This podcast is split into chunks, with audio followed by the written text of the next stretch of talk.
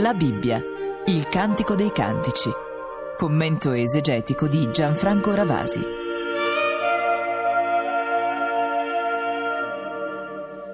La nostra lettura del Cantico dei Cantici sta ormai avviandosi alle sue ultime battute.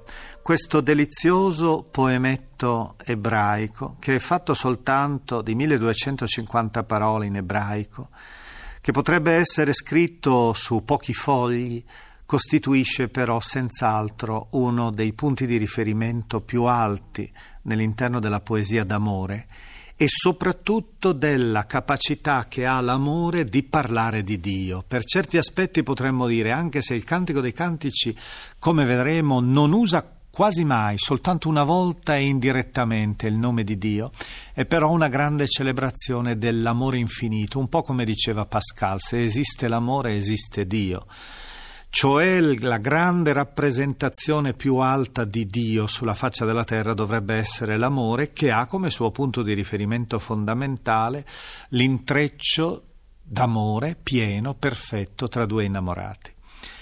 Oggi noi ascolteremo la lettura del capitolo settimo del Cantico. Il canto è recitato in questo caso da lui, Sappiamo che due soltanto sono i protagonisti sulla ribalta. Il coro sta sullo sfondo, interviene raramente, interviene proprio all'inizio ora del brano. Siamo tutti spettatori, lui compreso, lo sposo, che intonerà poi questo canto, siamo spettatori di fronte alla donna la quale sta iniziando una danza. Anzi, lentamente noi la vediamo immersa nell'ebbrezza del ballo ed è proprio la rappresentazione della donna che abbiamo già visto altre volte nel cantico in maniera fissa che ora viene riproposta in una maniera dinamica, in una maniera particolarmente creativa. E naturalmente la descrizione non partirà, come era avvenuto per esempio nel capitolo quarto, dagli occhi della donna, dai capelli e dagli occhi, dalla testa quindi, ma partirà invece la descrizione dai piedi, dai sandali, perché la donna è in questo momento tutta protesa in questa danza. Il canto quindi dell'amato offre ora un ritratto della sua donna, che viene chiamata con un termine che è stato variamente interpretato dagli studiosi. Ci sono almeno sette o otto interpretazioni diverse. Viene chiamata Sulammita e Shulammit. È molto probabile che si voglia fare riferimento a Salomone anche perché nell'interno del nome Salomone, quindi anche di Shulamit, ci sarebbe la radice del vocabolo ebraico che è noto anche a tutti, pensiamo, i nostri ascoltatori, il vocabolo Shalom, che vuol dire pace e che è il saluto che ancora oggi viene usato da, in Israele dagli ebrei. Il ritratto, dicevamo, coglie la donna che è immersa in questa specie di frenesia della danza. Si tratta di una danza che viene detta di Mahanaim, letteralmente dei due campi, ma Mahanaim è anche il nome di una località palestinese. Forse si tratta di una danza nuziale a due cori. Qualcuno ha pensato anche che fosse una danza che è ancora oggi praticata dai beduini ed è la danza delle due spade, perché si immagina che la coppia abbia all'interno, attenti allo splendore dell'amore alla fecondità della donna, attentino degli spiriti maligni. La spada sarebbe il simbolo della vittoria sugli spiriti maligni e questa danza ha lo scopo di cancellare il pericolo, il rischio del male che sempre è in agguato alla porta dell'amore.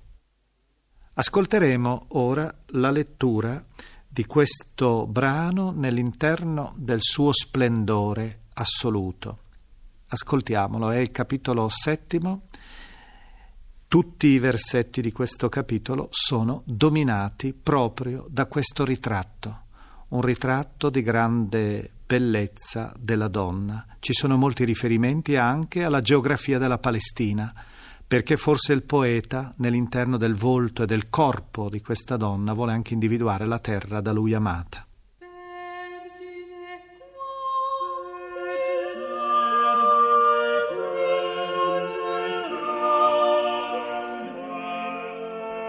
Voltati!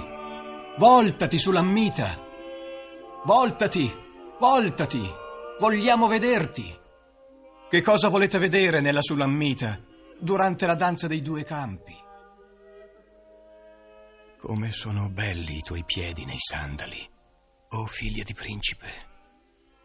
Le curve dei tuoi fianchi sono come monili, capolavoro di mani d'artista. Il tuo ombelico è una coppa rotonda ove non manca mai vino aromatico. Il tuo ventre è un mucchio di grano contornato di gigli. I tuoi seni somigliano a due caprioli, gemelli di gazzella. Il tuo collo è come una torre d'avorio.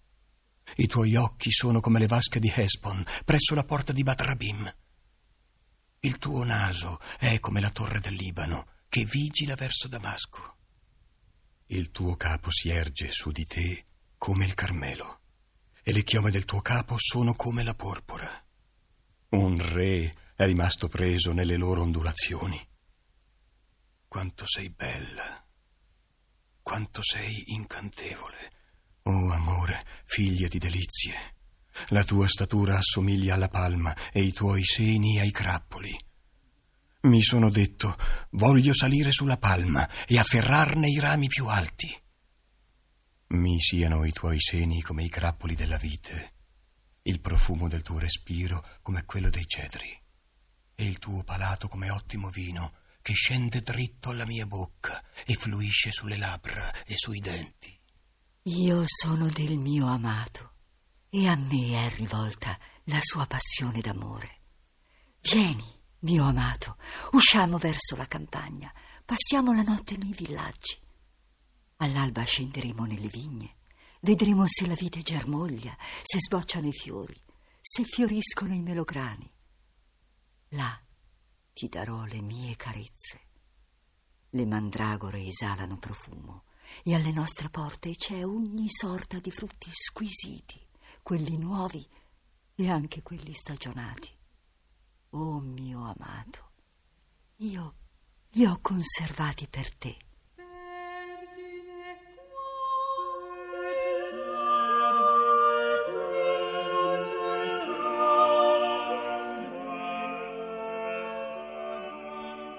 Sullo sfondo c'è la campagna, l'abbiamo sentito soprattutto in finale di brano, e la campagna ancora una volta immersa nella freschezza della primavera. Possiamo dire che i due sono in una specie di viaggio di nozze.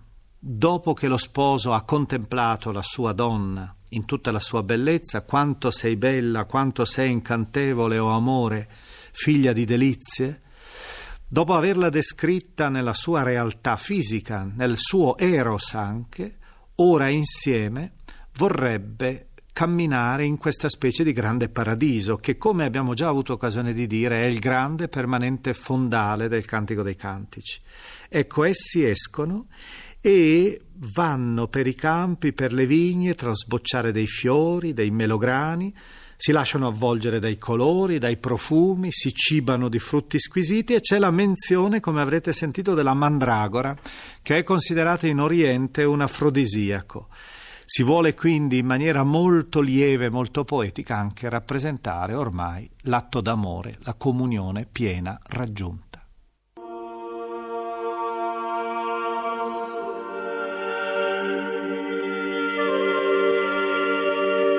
Abbiamo trasmesso La Bibbia, il Cantico dei Cantici, lettura di Maria Brivio e Antonio Zanoletti, commento esegetico di Gianfranco Ravasi.